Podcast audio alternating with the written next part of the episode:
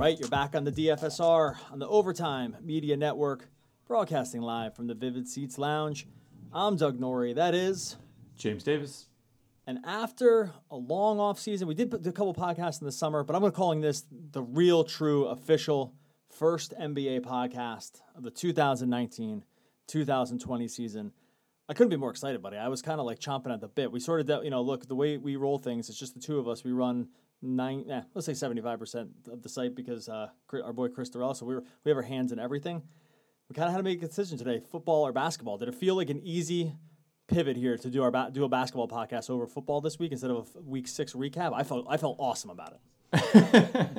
uh, I well, I felt more awesome about it because week six was actually pretty tough for us. So, in the interest of full disclosure, um, we tied on FanDuel basically, and then we lost on DraftKings. So that was a tough week. It was our first losing week of the season. So yes, that was tough. And talking about basketball does seem like more fun, uh, but we still are grinding on football too. I don't want to give anyone the impression that you know we're just all in on basketball mode now and ignoring football. We will still have those two shows out later this week. But yes, when it comes to DFSR and our major interests, I would say basketball. The beginning of basketball season is the one we look forward to most.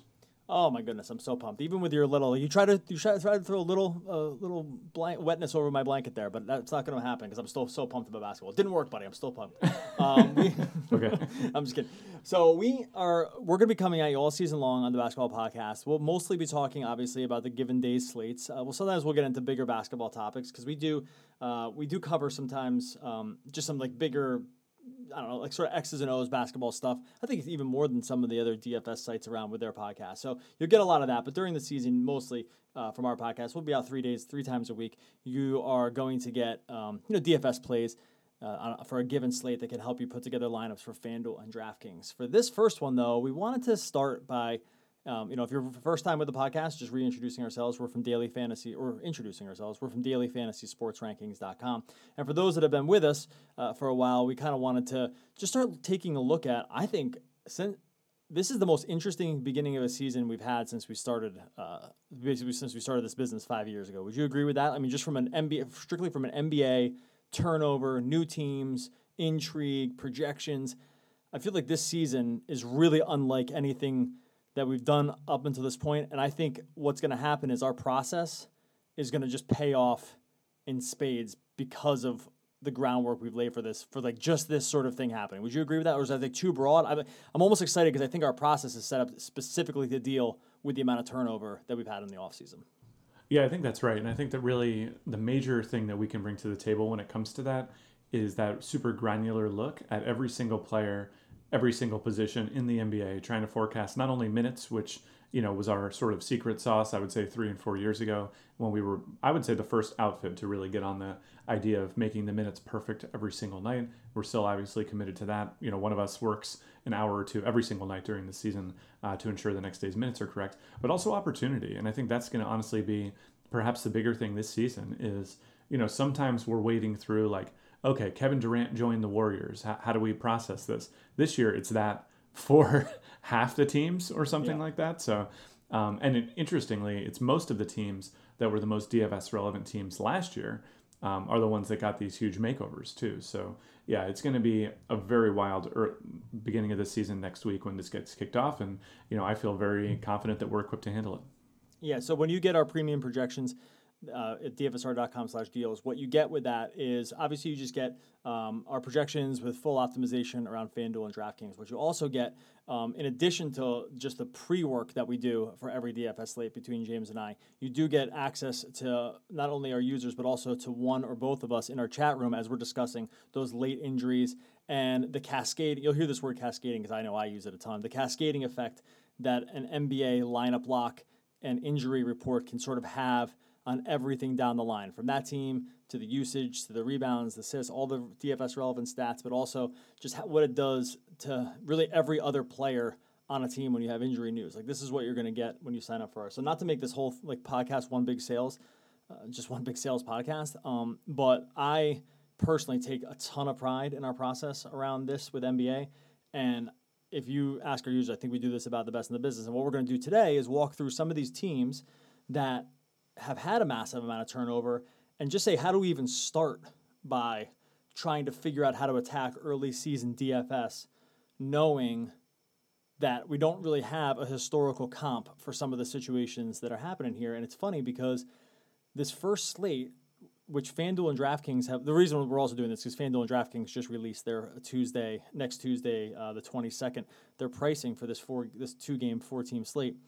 And really, four for four, we're going to walk through all these teams. Every single one of these teams has major question marks about how you get projections for this teams the, for these guys. Do you? And this is New Orleans plays Toronto. That's the first game at eight o'clock. The second game is the Lakers versus the Clippers at ten thirty. do you want to pick a team here and just kind of walk through how we will sort of look at each one of these teams? Do you want to just talk about it like from a broad level? Because I feel like there's a lot of different ways to go here, but I feel like this fir- this first slate really provides almost a perfect window into what we're dealing with to start the season. It does, and it's, well, it's funny too though because you could add you know, six other teams could have been playing in these games, and you could have said the same thing. So, just to speak to how insane the season is. So, I'll look at Toronto first because I think Toronto, they were a team that we actually did have a lot of DFS exposure to last season, uh, mostly because of Kawhi coming and going. So, Kawhi was often slightly underpriced when he was playing, and the rest of his teammates were underpriced when he wasn't playing.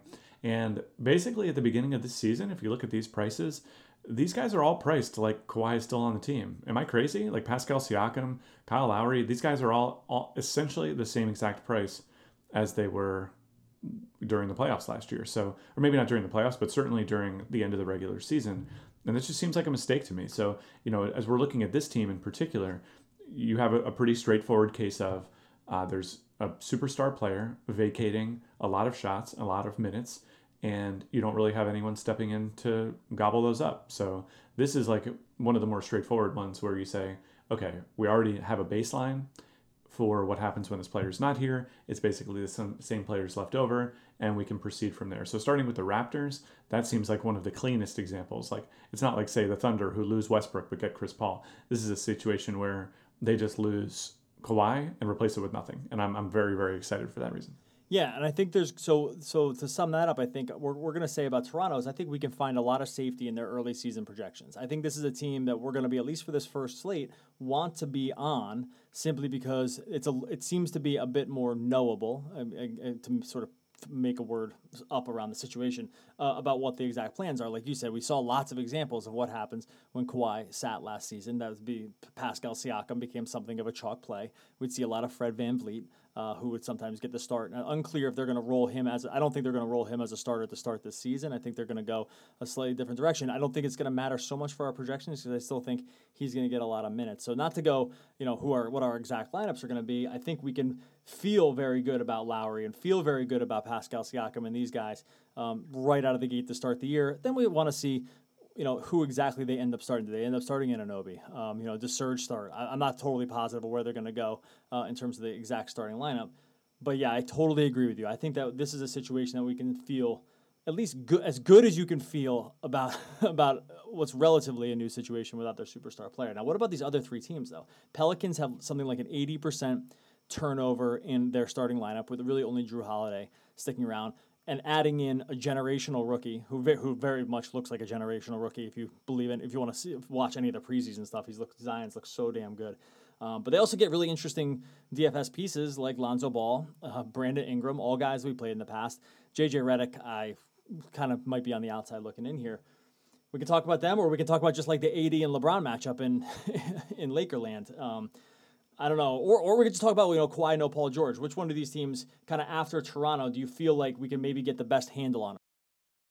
Well, it's interesting because I think they all present a totally unique situation uh, for DFS purposes that can actually probably give you insight into how we'll look at other teams undergoing similar changes. So, you know, if Toronto's the team where they lose a star and have nothing there to replace it, um, I think New Orleans is an interesting counter case where New Orleans losing a star in Anthony Davis, of course, he heads over to the Lakers, but they replace him with a star in Zion Williamson. And I don't know, you know, it's it's so tough. One of the things, that, the biggest mistakes I see people making when it comes to projecting DFS in really any sport is trying to project rookies because with other players, especially in the NBA, where who you are oftentimes is pretty much who you are. I mean, you see guys taking the leap, but usually that's just a leap because of opportunity. It's rarely a dramatic change in skill set. Do you think that's fair? Um, Hundred percent. Yeah, like this is why NBA in some ways is the most projectable sport, is because it's very difficult for a player to make wholesale changes to his underlying stats at some undetermined point down the line. Outside of like what you said, just more minutes and opportunity. Like the numbers just go up based on the minutes. But like yeah, and players can mature, and and you know they can definitely, especially you know rookies. Like go look at LeBron's first season or Durant's first season. Not to say that players can't show a path of improvement, but especially guys that have been in the league three, four years. Usually, it's just an opportunity thing, and I think um, looking at this Pelicans team could be a potential exception to that.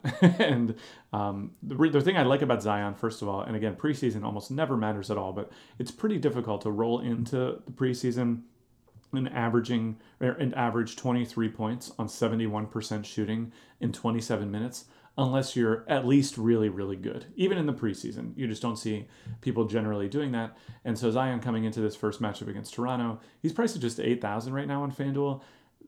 Is there a better candidate in the league for someone whose price could jump 25% than zion? I mean he just seems like a guy who could be 10000 in very very short order and he's not a guy I would be scared about sticking my neck out on, which is, you know, that that's a big thing for me. You know, I'm always the most cautious, careful, scared person when it comes to um, players who we have no baseline for. But I think Zion, I, I might be ready to make an exception for them. 100%. Because what you like to see is the usage rate was pretty high for him in the preseason, even when they were running out to be their projected starters. Oftentimes in preseason, you'll see guys gets rested or their coaches are trying to figure out what they have. With the Pelicans, they are just trying to figure out what they have with their main guys, which is a little different than some other teams, right? Like you're not, we're not talking about these auxiliary players like the Lakers. Like, do we want to start KCP or Avery Bradley? Like these kind of like sort of edge decisions. The the, the Pelicans are going to really be helped by going into the preseason and saying let's start running with what we know we have here because we're going to need all the reps we can get early on. And I think you have seen this from some of these preseason teams, the teams in the preseason that um, are making wholesale changes.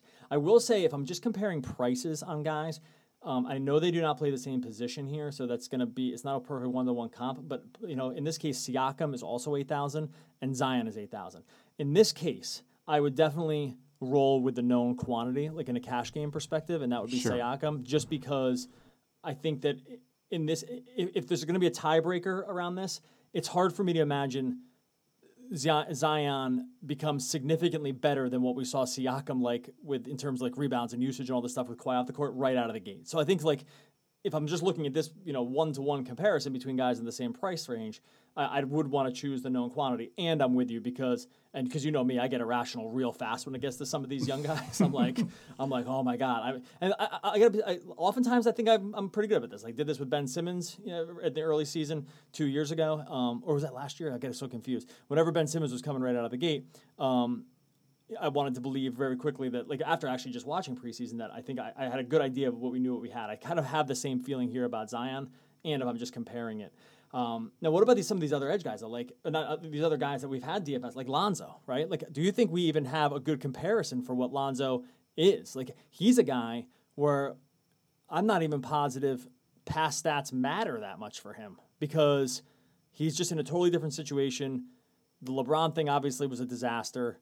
He was just the wrong guy to play with LeBron.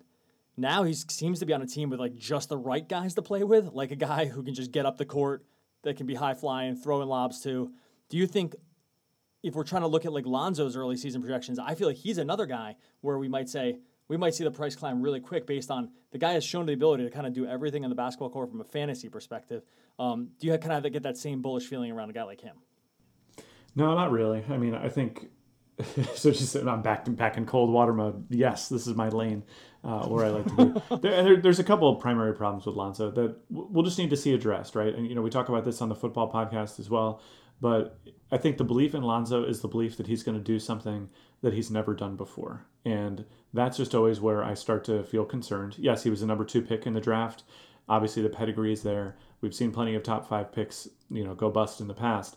But the two, the big primary thing that I just need to see from him, where I would start singing a different tune, is just the shooting. You know, like if he's going to shoot five threes a game, like he has the last two years at thirty-one and a half percent, that's not going to last for very long. If he's going to shoot forty-two percent from the free throw line, like he did last year, it's just hard to keep a guy on the court who's doing that. And even if you're contributing in the auxil- auxiliary areas, auxiliary areas, uh, like steals and, and rebounds and assists, like that's all well and good, but ultimately it's a shooting league right now, and if he can't shoot, that's going to be a big problem. So uh, I'm in wait and see mode on Lonzo. I am hoping to be more optimistic after the first couple weeks of the season. I'm actually really rooting for him uh, to turn around. He's kind of like the the Kendall Roy of their family. You like that, oh, Doug? You me about success, yeah, a little succession, a little succession actually.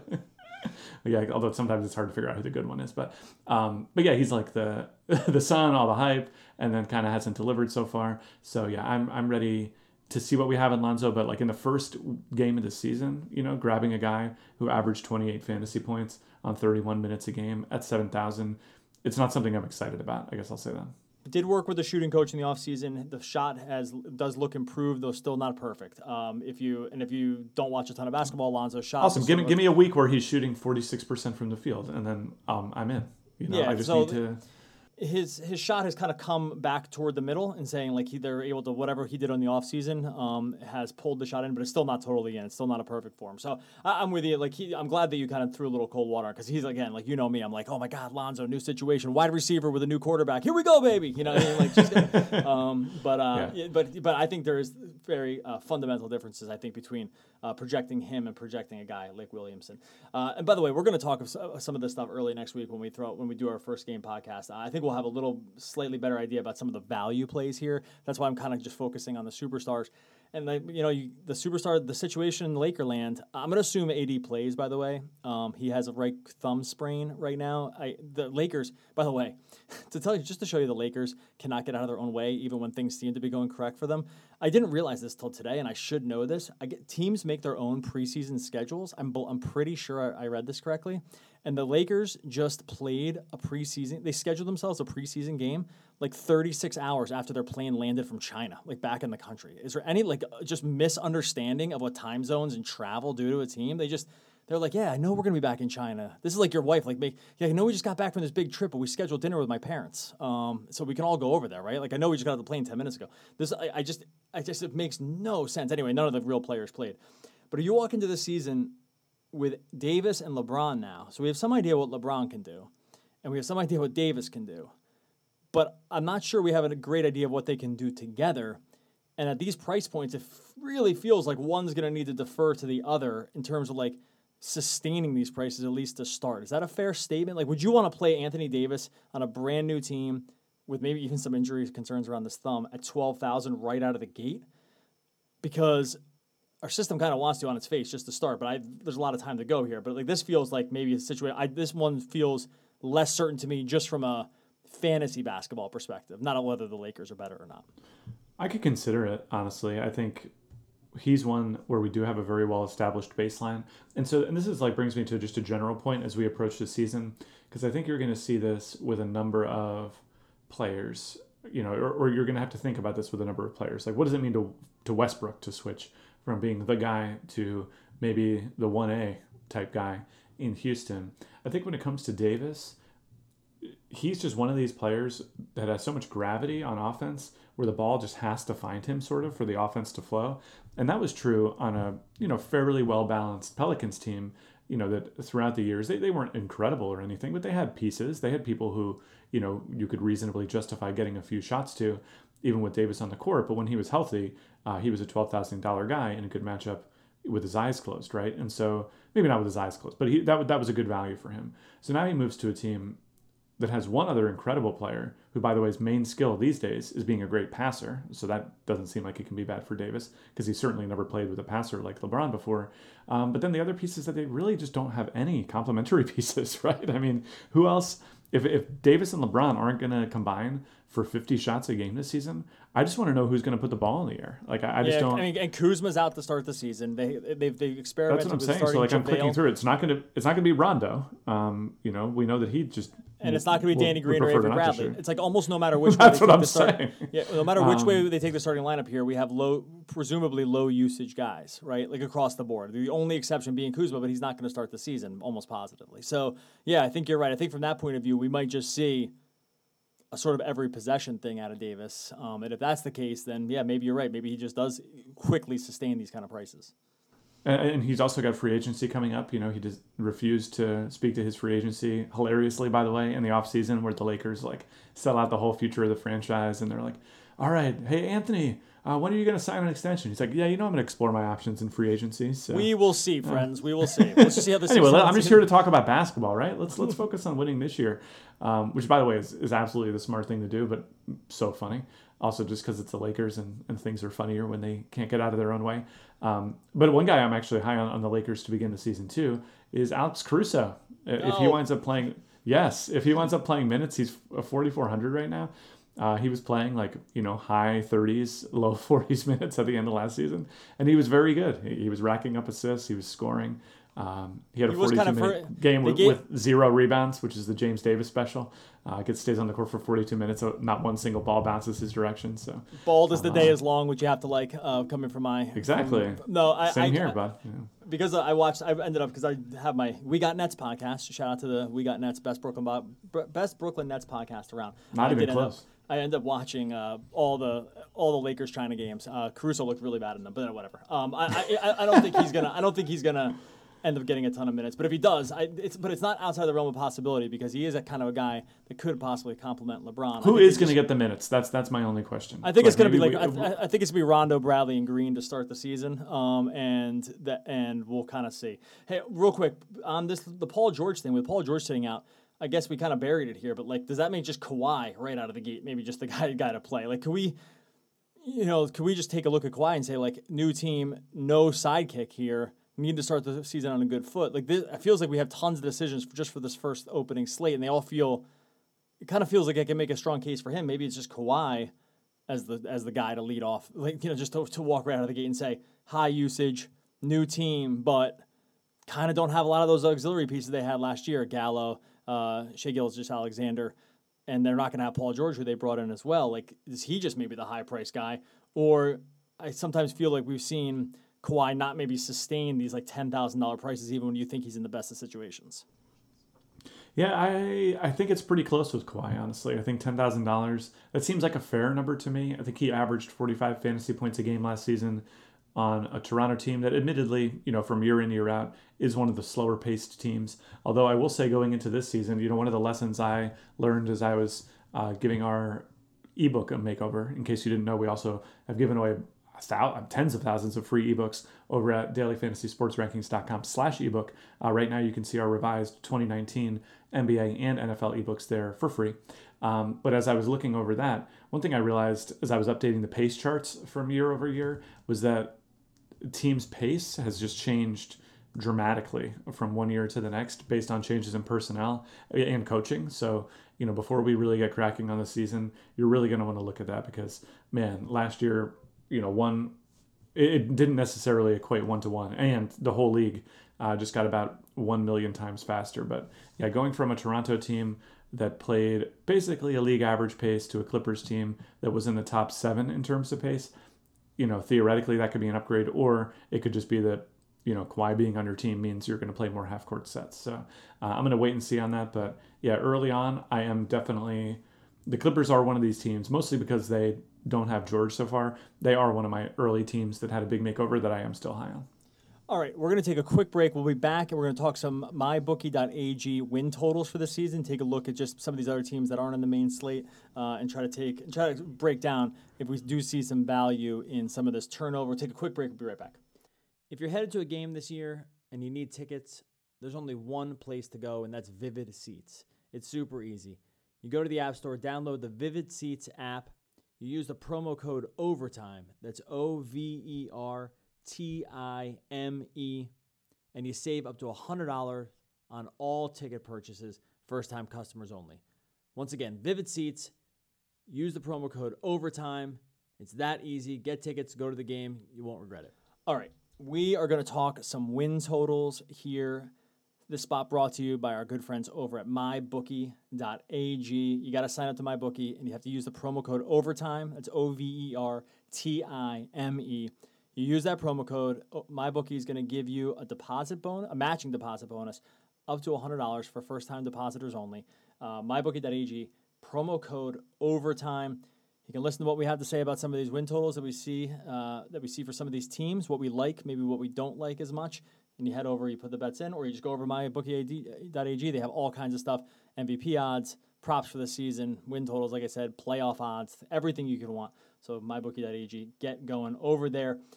All right, win totals are one of these things. Like I get oddly fascinated with them um, to start the season because I like to just sort of test my our systems and uh, some of the things that we've put together against some of these totals. I have some pretty strong opinions on some. I know you do too. Why don't we start off? You throw a team out there.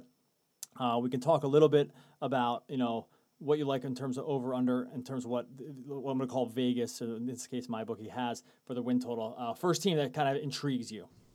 So the first team that intrigues me, I think, is a team that will intrigue a lot of people, and that is your Los Angeles Clippers, Doug. I think this is such a fascinating team for a number of reasons, and you know, not the least of which the fact that they traded off their entire future uh, for you know Paul George and a hope and a prayer, basically. So the Clippers this season, so last year they won 48 games, right? They were a super, super feel good story. They had a lot of young players come together, sort of the perfect time. They had uh, Shai Gilgeous-Alexander, Alexander kind of rise and become, you know, a chic pick for like, oh, could he be the best guy in this rookie class? Sort of discussions among like the, you know, the pencil pushing pocket protector types on the NBA subreddit and things like that. And I, am also on the NBA subreddit, so no no shade being thrown that way. But um, but they were a super hot team coming out of last year. They won 48 games. The thought on them now is that well they traded away a couple pieces, but hey they got Paul George back, you know a legitimate superstar who's worth you know tons of win shares per game, and the total that Vegas has on that right now is 53 and a half. So in order for and this is the same process I went through for our, our baseball uh, Lions early in the season. In order for them to be 53 and a half wins this season, you have to assume two things. The first is that they actually were a true talent 48 win team last year. I'm going to submit that they were not. Um, they had a 0.8 points per game positive win differential. So that's not very good, right? I mean, that speaks more to a team that should be closer to 500, I think, than a team that was 14 games over 500. Um, you can compare them to other teams uh, like Oklahoma City had a 3.4 point um, win differential. They were only 16 games over 500. Uh, the ma- um, the Magic had a the Magic had a 0.7 win differential, and they were 42 and 40. So like there's just, exactly. just another team so, that had the so same I'm win gonna, differential. Yeah. I'm going to suggest that they ran hot last season as it stands. Um, so, I, I, like my personal belief is that they were more like a true talent 44 win team last season, and I think the numbers bear that out. So, if you assume that that's true, that means that Paul George is going to have to show up and not only provide 10 more wins of value this season on his own, but he's also going to have to provide 10 wins above what they were getting from the other players traded away, right? So he's going Wait, to when you say that. when you say when you say Paul George, you mean Kawhi and Paul George, correct? Like I yes. just want to make sure. Yeah, yeah, yeah, yeah. yeah. Um, right. I'm sorry. I, I, was focusing on Paul George simply because he's the one that's hurt going into the season. sorry about that. Yes. So that would mean that Kawhi and Paul George combined um, would have to be worth 10 wins above not only what the Clippers were last year, but the Clippers minus Danilo Gallinari and SGA, right? So um, now, however many wins you want to assign to SGA and Gallinari's production last season, you know, that's a fairly inexact science. Uh, but let's call it six wins. That would be super conservative, in my opinion. Um, in order to get, now you're up to 16 wins that you sort of have to make up for from last season. Now, Kawhi and George are, are superstars. There's no question about it. But with these lingering injury concerns for George at the beginning of the season, which by the way, we've seen with him and with Kawhi and with others, we know that these things don't like always just be fixed the moment you show back up, right? This is a problem that George was dealing with in the shoulders last season going into the into the playoff run. So I'm very, very concerned about his health in general. Um, I don't think it's a sure thing that he's going to show up and play 40 minutes a game either, uh, which is sort of what he would need to do, given how much of the Clippers' depth they traded away. Uh, we already know that Kawhi has sung the praises of load management and so on in the past. So uh, when Kawhi and George show up and attempt to win 16 more games, but if you're going to get 65 games out of Kawhi and say, I don't know, 50 games out of Paul George, is that a good estimate? I just think that's going to be a, a tough row to hoe for them. And I also just think this is one of the most you know highly regarded teams in the public nature. I think the public is super high on the Clippers uh, because of this like historic chess move that Kawhi's been playing behind the scenes and so on. I think you're paying a premium on that too. And uh, yeah, I'll just I'll go against the hype. This is the strategy I took in baseball season. Had a ton of success betting against the Phillies and the Padres after their big offseason moves. Both of those teams failed to deliver, and I really see the same patterns emerging for the Clippers here. Yeah, I, I like every bit about that. I think that you know this would put them in the class of where basically the Rockets and well, the Nuggets were at the, the, very top of the leaderboard. I think also it doesn't help them, and this could be a theme that we get into uh, shortly here, but it doesn't help them also to some degree that a lot of these other teams in the West specifically got better. Um, so the, they got better, but uh, the West got better as well. So um, yeah. By the way, Paul George is going to miss the first ten games of the season uh, with the shoulder injury. Shoulders, by the way. This is and this is the leftover uh, injury from last season. So yeah, I I, I think that right now. Um, it's been fluctuating between 54 and a half and 53 and a half on my bookie. Right now it's at 54 and a half, but minus 150, which means it's probably set to come down here to about 53. It's going to probably, it's going to settle at that 53 and a half number. Um, you probably get this, you end up getting the same implied odds by giving the extra win, but giving some more of the juice on the 150. So uh, I think I'm, I'm de- uh, not. I don't think I'm definitely with you on that one. Um, one team I'm gonna throw. i have written up three teams. I'm not gonna go through all so far. I'm not gonna go through all three of them right here in the podcast. You can go over to dfsr.com and head over to our NBA section to see some of these uh, other teams that I've thrown out there in terms of betting. Um, I'm gonna go out there with my Nets though. The We Got Nets podcast, like I said before, you would think that I'd be very bullish on all these offseason moves. Right now, their number is sitting at 43 and a half. And I, to the much to the chagrin of Nets Nation, if you believe Reddit and some of these other Twitter and our podcasts where I've said some of this stuff, people, including my partner, uh, my co-host partner Adam, who doesn't want to hear this either, I have him for the under on 43 and a half wins right now. Um, that started at 45 and a half, down to 43 and a half. I'm actually yeah, there's some very pessimistic views of the Nets. Uh, right now, 538 has them at 38 wins for the season, um, which uh, John Hollinger had them for a 500 record. So I think a lot of the other analytics people are lining up with what I've been beating uh, on the drum on all summer. Is that I think this this Nets team. There's a couple different reasons for that, and at the risk of just getting very long-winded, I'll say there's two things that are that are played most predominantly for me on the under on this total and that forget the Kevin Durant part, which is where he's already they basically said he's going to sit the whole season. But that it plays into the idea of I think the Nets culture right Nets team right now understands that this is not their year. This is not the season to go for it. Next year is the season to go for it. And if you believe that's the case, this is a team that understands the next piece about what they have and what they have with Kyrie Irving. If you think you're getting a full 82 games out of Kyrie Irving here, you just aren't. They got a full 82 out of D'Angelo Russell last year and he was excellent. Kyrie has not played a full season in four years for various injury concerns. He already has a facial injury that he got in China, and I think they are going to have the absolute most kid gloves ever with him this season, knowing that this is not the all in season, it's next season. And every minute you lose from Kyrie after you already are sitting KD, because 43 is more wins than they had last year. This that's any minute that those those guys sit is the equivalent of something like 75 million dollars of your two best players sitting on the bench and I get they have some nice role pieces behind it, and I understand all of these ideas. This is a team that is on such a slippery slope when it comes to wins. They cannot afford to lose anybody. They specifically cannot afford any lost games. And I'm not like projecting injury, by the way. I'm projecting what I think to be a smart thing, which is to say, save every piece of firepower we have till next year. So um, I that's why I'm going the Nets under. I know my Nets boys and girls from that world do not want to hear it. Uh, is that a good enough point? I have other points, and there's a much longer piece on DFSR.com. But just knowing that this could be like they're playing with house money. Like last year, they were kind of going for it because they were like trying to establish a culture. They won that battle. They don't need to like send any more good vibes. I don't think, especially if you're trying to win a championship. Is that a good enough reason to bet the under here?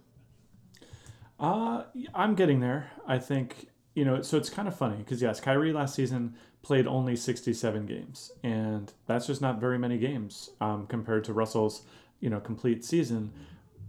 However, uh, Kyrie was worth more win shares in the 67 games that he played at 9.1 uh, than Russell was, and so you know, I think it's hard to argue. And I, you're not doing this, but I think it's hard to argue that Kyrie won't bring more value this season than Russell brought last season. And I think that's where the Nets truthers are looking at this and saying, you know, hey, like Kyrie's just better. And sure, he only played 67 games in Boston last year, but that was a toxic situation. And you could argue that he also wasn't like, you know, totally focused because of how insane it was. And, and I think all of that's actually true. But I think the other piece is, you know, similar to the point I made in the Clippers write up or uh, discussion, which was the the Nets last year had a negative point differential. you know, they yes. were. well, that's the other thing. They weren't. They were. They were a 500 team last year that happened to win 42 games.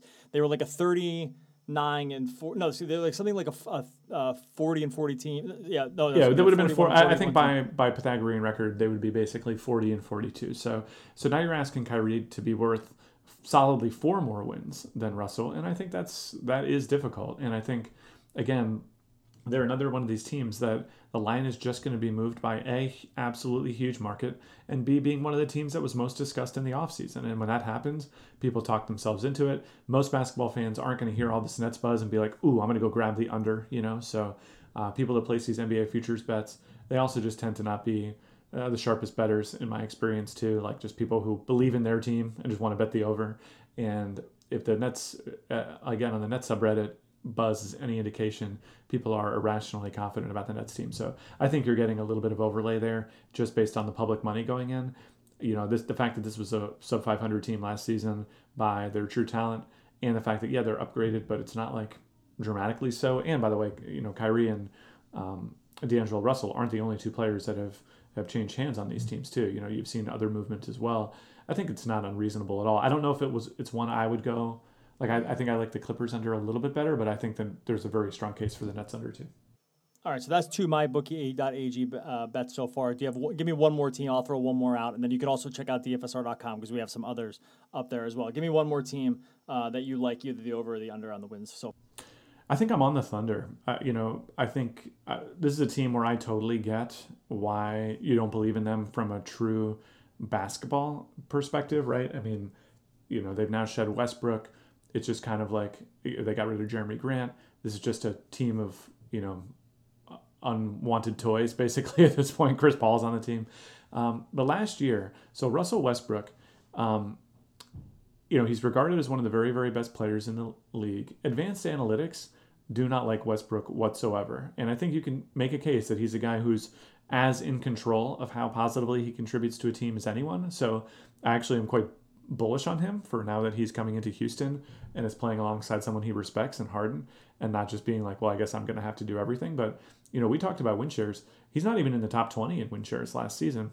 He was bad. And analytics yeah, wise, he was just straight up bad for the team. He was like an average basketball player. I, I, the stats aside, exactly. Was, and so, and the problem bad. is when you have an, when you have an average basketball player touching the ball on every single possession and who's hell bent on just putting up a triple double stats wise, that's going to cause some some pretty wild stuff to happen. Now, granted, they also lost Paul George, right? So this is a team that's shed a lot of talent. But as we know, we never look at this stuff in a vacuum. And the fact that they lost a lot of talent, okay, that's all well and good.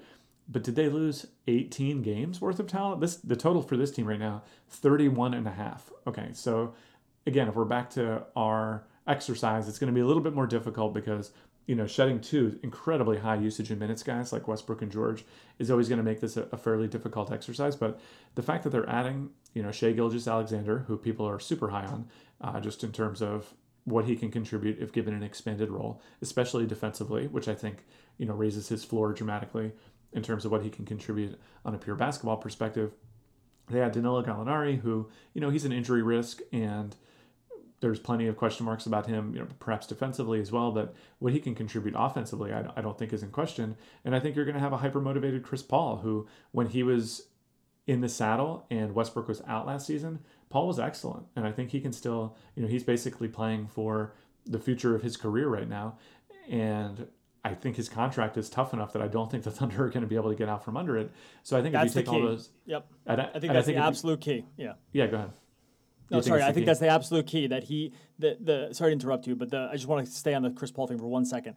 The key for them is that if they can't trade this contract, and if it's looking very difficult to do it, I'm hundred percent with you. I think that's like, I think people are just speculating that that's just a foregone conclusion, and I do not. I don't think that's anywhere near the case. And so, yeah, like I think, and if you have a full season of Chris Paul, I'm 100% with you. Sorry to interrupt, but I just want, yeah, I want to make you sure never know. You never know. And I think things can change, and there, there's obviously plenty of risk built into this one as well. But I, I like the Thunder over. I mean, 31 and a half wins is just not very much wins at all. Um, there was only one team in the West last year that had fewer than 31 and a half wins, and that was Phoenix, who was a legitimate dumpster fire.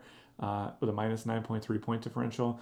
Granted, that's also a case that the West is going to be super hard. Um, even the bad teams in the West are really not that bad compared to the East. And I think there's, you know, plenty of concern, but I just don't see them sliding in. They, they would need to be a bottom five team in the entire league. Um, you know, they would need to win fewer games than Washington won last year in order to justify the 31 and a half total. And I just don't see it. I think the influx of three legitimate, very good positive contributors, it doesn't fully make up for the loss of three very good positive contributors on the other end, but it's not an 18 game difference. And um, for that reason, I am definitely going to be this. This might be my favorite bet actually. Um, going after this Thunder over. I get I get that there's plenty of variance built into this, but I think strictly in terms of an expectation play, I, I do believe strongly in this one.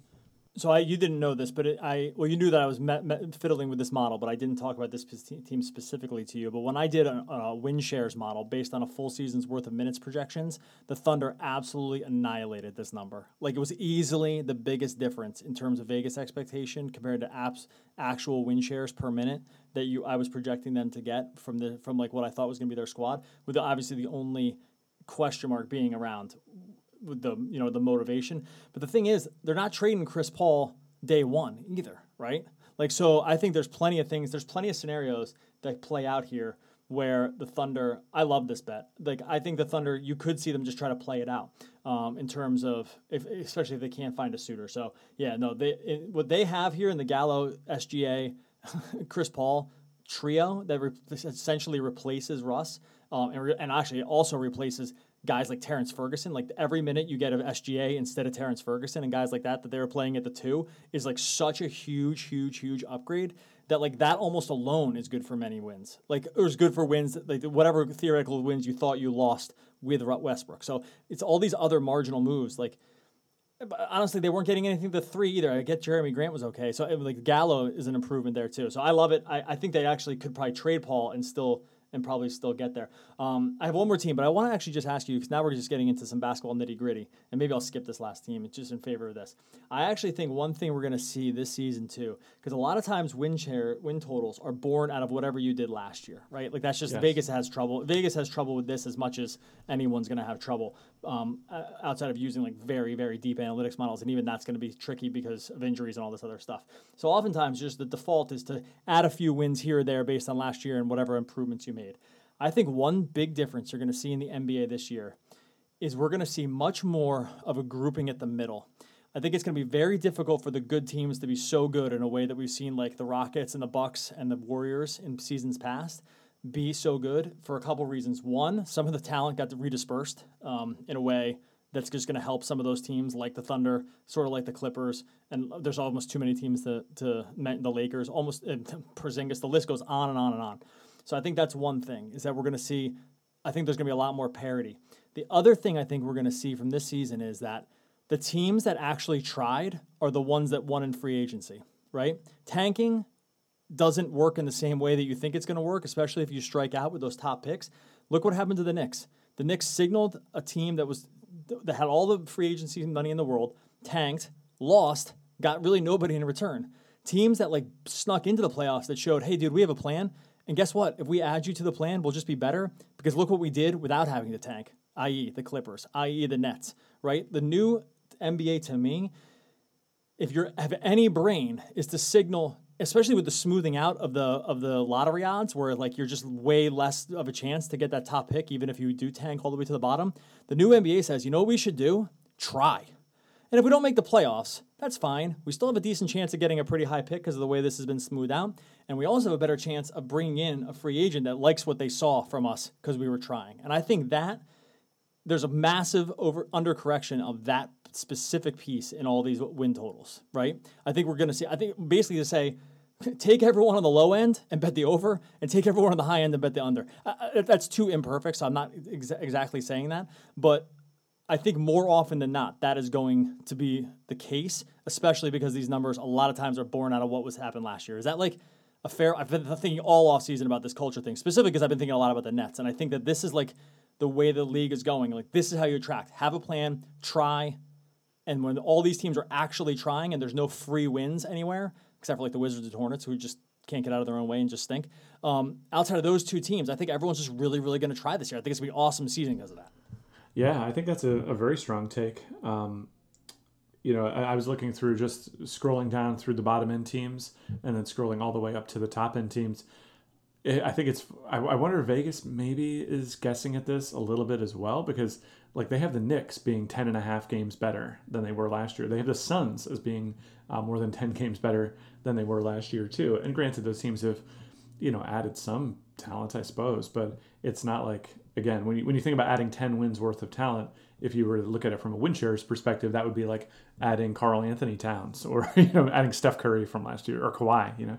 Um, and you know, obviously, I don't see that necessarily but I wonder, yeah, that effort piece is such an interesting one, right? Because last year, certainly at the end of the season, especially with Zion being the prize that, at the end of the tunnel, it was a complete embarrassment to the league. You were just seeing teams just absolutely go out of their way to just play Raz, just try to lose, just totally not have any competitive integrity whatsoever.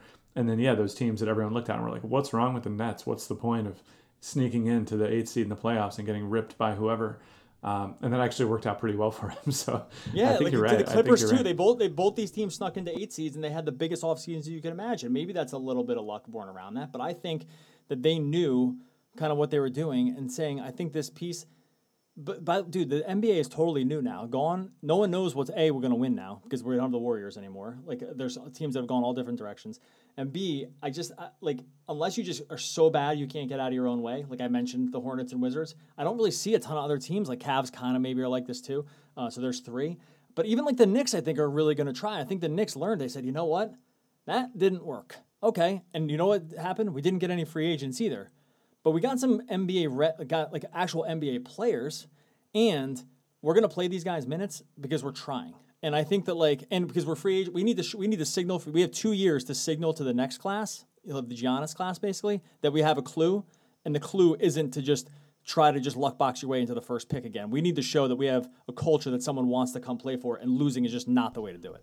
Yeah, I like that. I think the other thing too that you've seen um, is when you take the temperature of fans like the average fan, you know this now from doing a Nets specific podcast, the person who actually sweats the team and breathes them day in, day out, has to listen to their local sports talk radio. They hate the tanking thing, you know. And yeah, sure, the sophisticated, you know, ivory tower types like us uh, can look and be like, yeah, the process is great. You know, uh, that's the way you build a contender into the future. That's the long game. That's that's how you play it. But you're not in those offices. You're not selling the season tickets now, trying to sell people on trying to pay for tickets today when the team might be good four years from now. And especially after you see a few teams try this process thing last season and have it absolutely just explode in their face in horrific and spectacular fashion like the Knicks, I think people are going to, it's a lot more difficult to sell it now, right? Because the, the story you could have told going into last season was, dude, look at the Sixers, you know, like look at the Thunder um, when they for, built their first big three in Harden, Durant, and Westbrook. Like the way you do this is by losing and picking high in the draft. I think you're totally right that that's the fans aren't buying it, and the people that that get mad, the ones that are pissed at you for not taking the Nets over here, like they don't want to show up. They they want to root for the fun young guys like Dinwiddie and LeVert and dream on these guys being all stars. They don't want to you know, watch Devin Booker shoot 30 times and win 17 games. Like, yeah, the Suns are another so, one. They bring in Rubio. They're going to play eight and a ton of minutes, and they're going to play Booker. Like, this is the, not a team that they're not headed for the tank. They don't sign Rubio to do that, right? Like, this they're going to try. So anyway, I don't know. We're going to talk all season about this. It's going to be an awesome NBA season. You can sign up for our projection system where you can get uh, access to that first day's worth of projections now, and we have a seven-day free trial. So if you go sign up now, it takes you through the first night of NBA. Uh, that's dfsr.com slash deals We'll get you started. That way, you're covered for football and NHL as well well. We covered it all under one subscription package. No better deal in the business than that one. Uh, DFSR.com slash deals uh, will get you started. Rate and review the podcast as we cycle back into the NBA after taking uh, a lot of the offseason off. Uh, rate and review that podcast. Uh, share it on social media if you can, uh, or and just subscribe to get those downloads. And all that really helps. It's totally free. Don't need to put, you know, no payment information needed to do that stuff, and we really, really appreciate it. Uh, also support our, our sponsors like MyBookie.ag, uh, Vivid Seats, all that, all that little stuff helps. Um, really helps and keep us around. Giving you the content we want. I'm very excited, buddy, about basketball. I left about 18 talking points on the table, but that's okay. We got a whole season to talk about it. Talk to you later, or excuse me, early next week when we break down the first couple slates of NBA. But it's good to have basketball back. Yeah, baby. See ya.